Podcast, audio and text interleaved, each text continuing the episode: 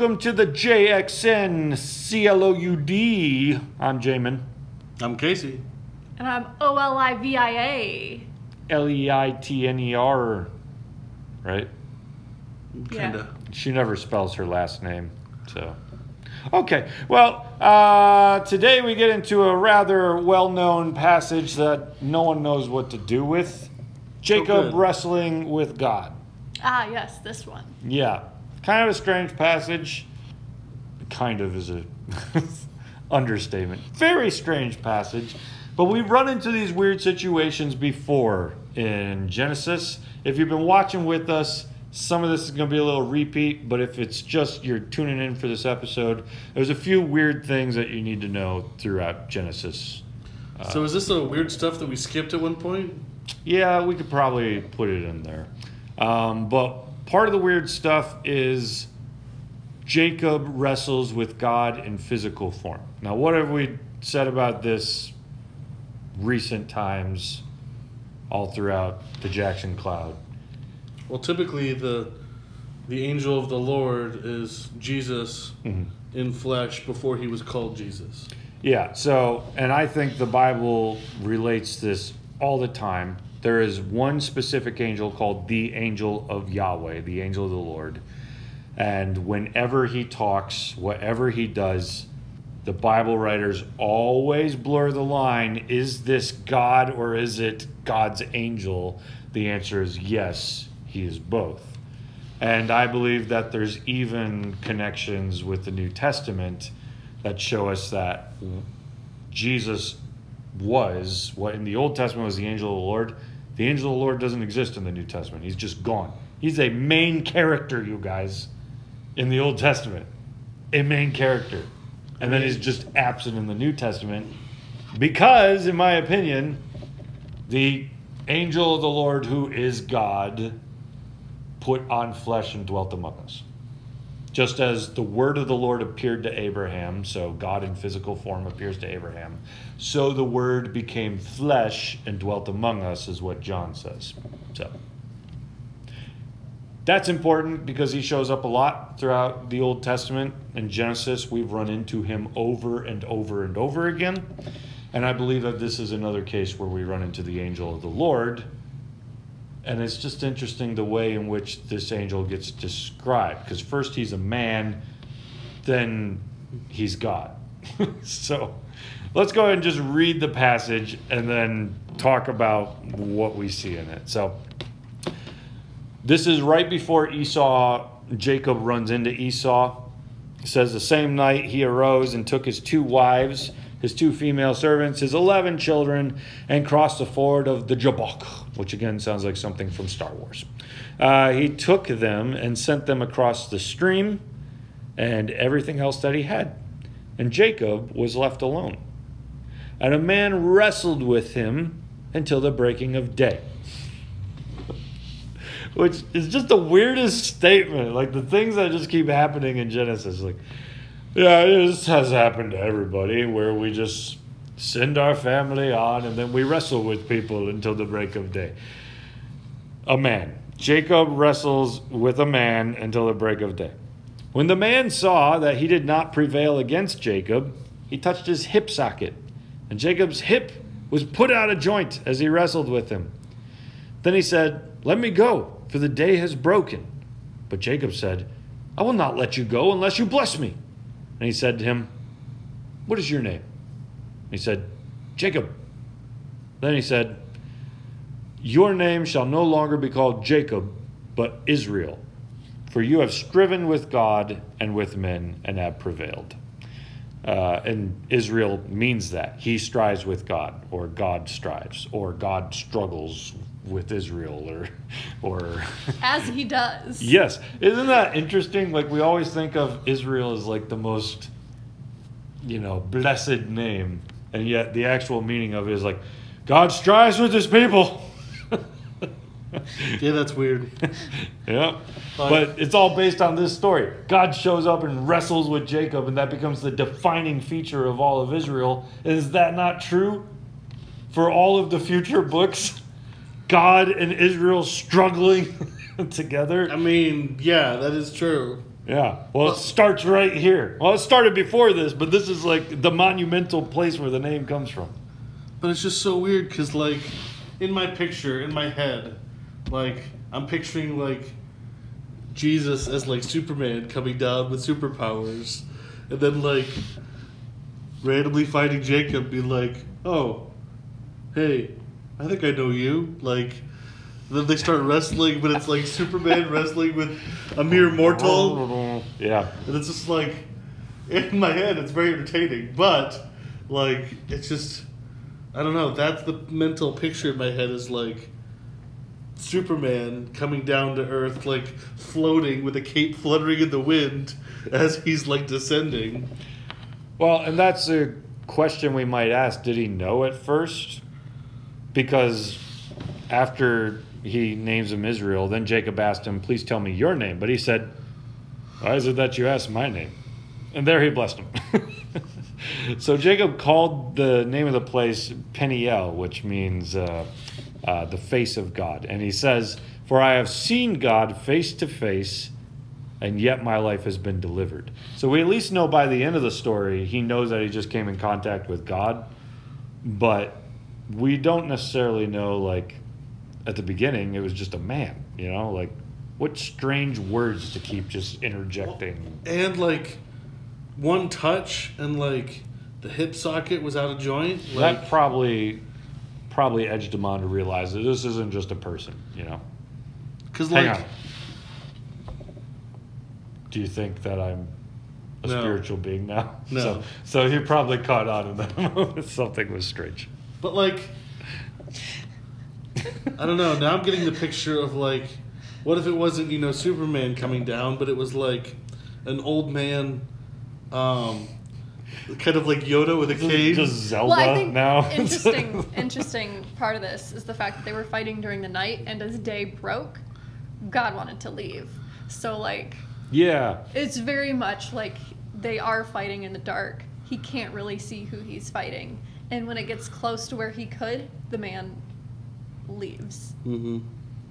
Why do you think he left at the door? Like, why? Why is he just, man, he's not like, oh, it's been 12 hours. I got to go. You know, it's just like, hey, the dawn's coming. I got to go. What do you think? Because commentators don't know what to say about that. I have a suggestion, but it's a Jamin suggestion. I have all terrible ones. See, I'm going with what I just said, and that he's there in the blanket of the night, and he doesn't want to be seen. Yeah. Well, so one thing that you could also think in the night, occasionally our flawed heroes run into dark moments too, right? Abraham's dark moment is, am I going to have to sacrifice my one and only son? And then right here we have Jacob's dark moment where he runs into God and wrestles with him in a literal way. So yeah, the darkness could be playing a part in it. What are your strange suggestions as to why he has to leave at the break of day? He's a vampire. Never mind. Well, okay. And now that we're past the heresy. No, I was kidding. I mean, I don't... all of mine are, like, bizarre, like... I think the answer could be bizarre. Because, like, I like the his face not wanting to be seen idea. Because if you see him, you die. Is that part of where you were going? Well, that depends. Because if this was the father, then he would probably just die from touching him. Probs. But unless Jesus, at this point, he has been seen by people at different times as the angel of the Lord. Yeah. So I don't know why him not being seen would be important, but I mean, I have another. This is a bit out there, but kind of not. Like, so the night typically would be cooler, and so maybe they didn't want to do too much physical exertion during the day because that would have caused them to become too warm. And so the physical exertion happened in the evening when it was cooler. That way they could still preserve the physical exertion during that time and not do it when it became warmer. Angels can't get hot, is what you're saying. even though they're usually depicted as light. Like I said, it's far out. Here's my Jamin original suggestion based off other things we've talked about before. At least I think it's original. What if, since angels are spiritual beings, are usually thought of as heavenly hosts, are usually thought of as stars, right? Okay. Because the stars in ancient times were not thought to be burning balls of gas a million miles away. They were thought to be beings in the heavens. They moved around. Astrologists believed they communicated things. They were animate objects. They weren't always where they were the night before, you know? What if, like, the way that they're thinking is, oh, this is a spiritual being. Look, man, stars are going away now. I gotta get out of here type thing. Like, obviously that's not the way it works. So but what gargoyles. If from, like, Jacob's understanding, like, what if that moment's like a, whoa, this isn't just a man. Break of dawn. Like, he's got to go back upstairs, right? Because Jacob has seen the stairway to heaven, right? Right? Like, he's got to get back up there and go to heaven. So what you're saying is he's a gargoyle. No. Well, even angels sometimes, I guess not all throughout Genesis, but sometimes they show up at night. Abraham has a vision in the night. Jacob has a vision in the night. Why? Well, maybe because the stars, maybe they're thinking like, hey, the angels are present right now. I think even dew from ancient people's perspective was thought to somehow be connected to the angels. You ever notice the dew in the Bible is always called the dew of heaven? Does that make any sense? Definitely. No, I can't find the research that I came across at one point, but I think they used to think that like somehow dew was caused by the angels, by the stars, let off dew in some strange way. They weren't scientific people. But I wonder if him saying, would you let me go? It's almost the break of day. Like if that's the moment where he's like, this isn't just a man. Like he's got to get back home because the stars go away once the sun comes out, you know, that type of thing. So pre-scientific people, you got to think like Bible people. I'm not saying that this is the answer, but the Bible was written to us. Sorry, the Bible was written for us, but not to us, is what John Walton always likes to say.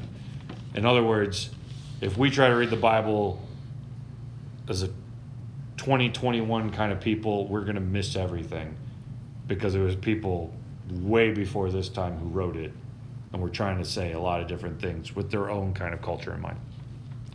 So anyways, all that, we see it's a man, then we see it's God, but Hosea is going to go another step further here, and so that becomes important as well, because Hosea is going to reference this moment, and when he does, he's going to mention Hosea 12:3-4. In the womb, he took his brother by the heel. So we're talking about Jacob and Esau, right? And in his manhood, he strove with God. Again, that's what Israel means, right? He strove with the angel and prevailed. And strove, that's Israel. And that's referencing this wrestling moment. But Hosea didn't say he strove with a man. Hosea didn't say he strove with God. He said, he strove with the angel and prevailed. He wept and sought his favor. He met God at Bethel, and there God spoke with us. The Lord, Yahweh, the host of hosts, the Lord is his memorial name. This is poetry, and he's doing like, he's restating God's name in different ways, right? He strove with the angel, he met God. So you see how the angel of the Lord is always constantly being blurred together with who God is. So Hosea, looking back at specifically this story where Jacob strives, wrestles with God, sees this moment where it's like, that was the angel of the Lord. That was the guy who was at the top of the stairs that Jacob saw when he first left home. Looked up the stairs, saw angels coming up and down. There was the one at the top. This was him. And now he's wrestling with him. There's a few other ways that I see Jesus in this. One of the ways, and I think we've talked about this before, probably in our Weird Stuff series, but he won't tell him his name, right? What is your name? Why do you want to know my name? That's not the only time that happens. That happens with Samson's parents when they ask his name.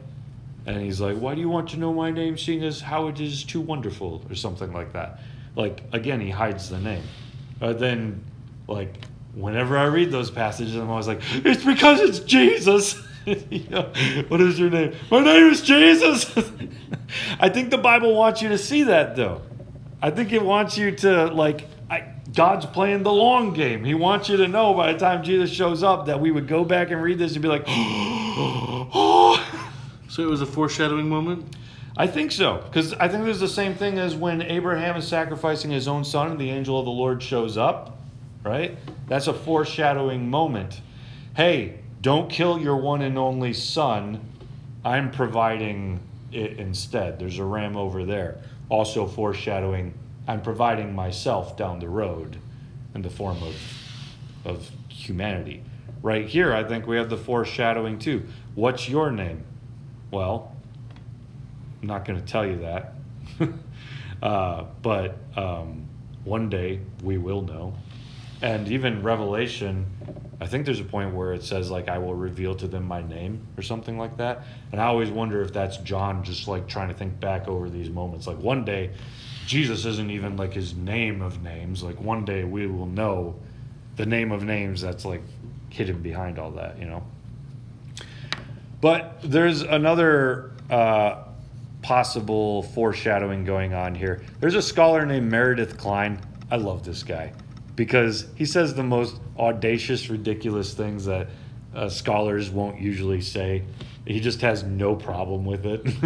And this sounds good. Like, whenever he's talking about, like, resurrection, like, he's the one who will say, like, the crazy things that I'm like, thank you. Thank you for a scholar just saying it. Because the rest of us try to bat around the bush because we're afraid of what people might think if we were to say it straight. So when Meredith Kline is talking about this passage, as soon as I can remember where I left that commentary, he first off talks about this being pre-incarnate Jesus. So thank you, scholar, for calling attention to the possibility of that being there. But then he also says when he touched the socket of Jacob's hip, right there, he thinks of Jacob's hip as basically being close to the point of where procreation is, you know. And smiting Jacob at the seat of his reproductive powers foreshadowed the suffering of Jacob's messianic seed, none other than his ordeal opponent, here pre-incarnate. He would be smitten of God to win justification for Jacob and all the promised seed of Abraham. So, I don't even know if I fully agree. What? Yeah, he's also very hard to understand because his language is a little more intense. But essentially he's saying, like, in that moment he touches a spot that's close to the reproduction and he gets hurt. And right here, Meredith would say he's foreshadowing you will one day have a child and it will bear pain. Can we really read that in there? I don't know. Like I said, he's always willing to say whatever he sees, but I like that he says it, and I like that he sees Jesus in this story. But he also gives one other idea that I think we need to cover too. Why the heck is God or as this episode is called, why are Jacob and Jesus wrestling? I don't know. Well, let's think up an answer, because even more confusing to me than trying to have this whole angel of the Lord be Jesus and Jesus here with Jacob, that's not hard for me. Why are they wrestling? The Jesus of the cross, pacifistically put down your swords, has to have this epic story in the Old Testament where it just shows up and derocks a guy, you know? Like, what's going on here? Does anybody have any proposals except vampires and... All right, what about... And heat. What if God was trying to, like, show him something without showing him something. Like, I think of, like, Mr. Miyagi when, like, paint the fence became, like, a technique for karate. Paint the fence. Or, like, wax on, wax off became karate techniques. Up, down. Right. So what if, like, this form of wrestling and, like, was teaching him how to beat up Esau when he was I guess. I mean, we already did that episode. He doesn't need to beat up Esau. Maybe it was getting him prepared. I don't know. Like I said, it was outlandish, but Olivia, any proposals? Battle training is what I'm going to say. Battle training. Okay, strange. I'm going to go to the opposite and say, as usual, maybe he's tiring Jacob out so that he has no energy to fight when Esau shows up, so that Esau has that opportunity to embrace him and show him that they're okay, instead of him drawing a weapon and getting ready to fight and ruining it before forgiveness has a chance to happen. So you're also saying he's trying to teach him something. Or prepare him for something he's not aware of. It could just be some sort of foreshadowing for something to come. Well, it is that for sure, right? Because his name is changed to Israel, which means struggle with God, which is the story of the Bible and has been the story of Genesis so far and will continue to be the story to today. So foreshadowing for sure. We are wrestling with God. Like, the metaphor is there. It just seems so strange that God shows up and wrestles, you know? It is very strange. I have only heard one proposal that is willing to, like, add anything other than, oh, no, metaphor. I'm like, God, there's got to be something more. Why wrestling? What a strange thing.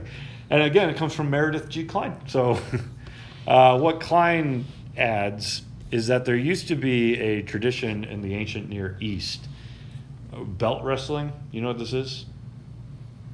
I think occasionally some people do it. Is it like the precursor to sumo? Maybe. I don't know enough about sumo, but essentially, like, there's a belt on both of you, and you need to wrestle it off the other one. Whoever wrestles it off wins it, and that's, like, a part of it. So occasionally it's used in judicial moments. So, like, we've got some records. Wait, are you saying a non-death trial by combat?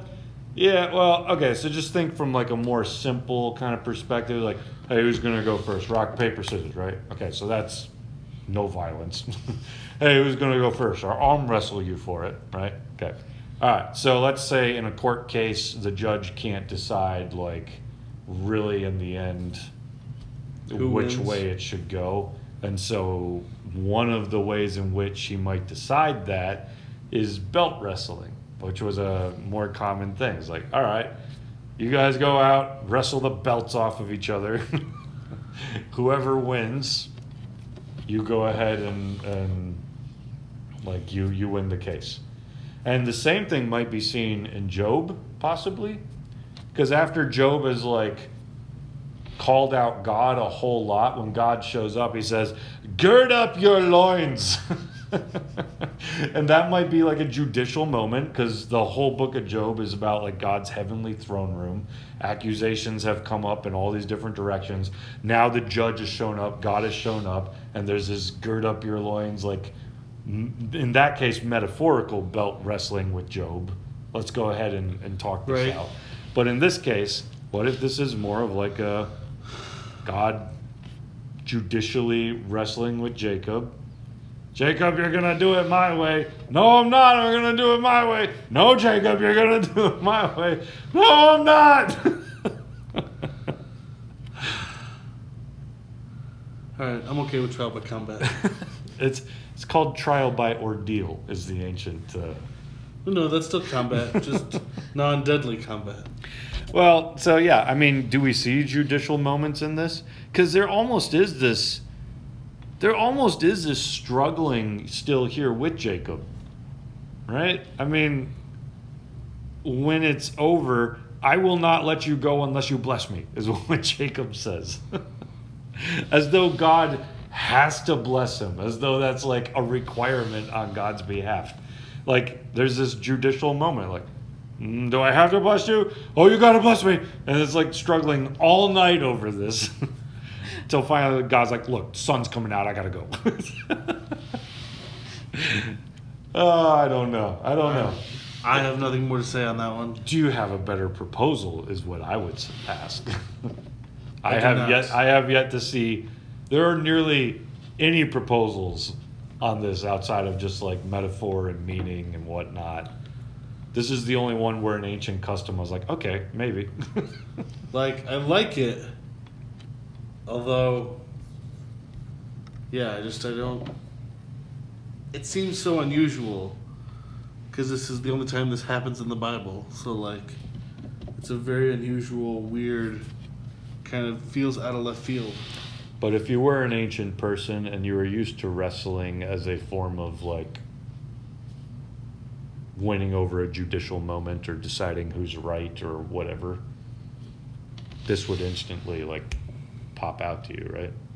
You'd be like, oh, they're wrestling over who should... And if that is the case, then even though Jacob seems to be so much better of a person to some extent now, he's humble. Yeah. He still wants it his way, you know. So, yeah, I'll just read Kline and then we'll let it go. The angel of the Lord, captain of the angelic hosts of Bethel's staircase to heaven, engaged Jacob that night in wrestling combat, a form of judicial ordeal attested in ancient lawsuits. Could Jacob, the grasping sinner, wrest from the holy God a verdict of justification? In other words, could he, like, be found right? That was the real issue all along. It was by faith in the Lord who appeared to him in darkness, committing himself to the way of the cross, that Abraham had been accounted righteous. So too, Jacob, enabled by the grace of the angel adversary, prevailed by supplicating faith. Big words, but in the end, he does prevail. He does pull through, right? Well, he does get the blessing. He does get the blessing. Well, yeah, he also gets his hip messed up. But he wrestles and he prevails. Did he technically win, though? He prevailed. I mean, can you really beat God? Does that mean he pantsed Jesus? If it was like a belt thing? No. Okay. You're not going to be allowed on any more episodes if you keep this up, sir. They wore dresses, not pants. I know, but if it was like, I'm thinking like sumo, and if like you take the belt, everything comes with. Is that what happens in sumo wrestling? I sure hope not. I've never watched one, come to think of it, but now I most certainly will not. No. Is that what happens? No. Not in modern sumo. What? I think... What is ancient sumo? This? Oh, man. Okay, we're out of control again. Yeah. Usually, strangely due to Casey today, usually I feel like it's my fault, but... Lately it has been your fault, mostly. Mine? Or his? I blame this. Oh, yeah, we gave him Mountain Dew. That was our fault. And he drank it really quickly. That was not our fault. Yeah. Okay, well, what do you think of this strange wrestling moment? Have you heard of a better explanation as to why they're wrestling? Is it judicial? Is it something else? We'd love a good answer. Let us know by doing the following. Join us on the Discord so you can drop those answers, theories, and whatnots where we can read them. And be sure to like, comment, subscribe down below, and we'd always appreciate it if you share the video. And we will catch you later.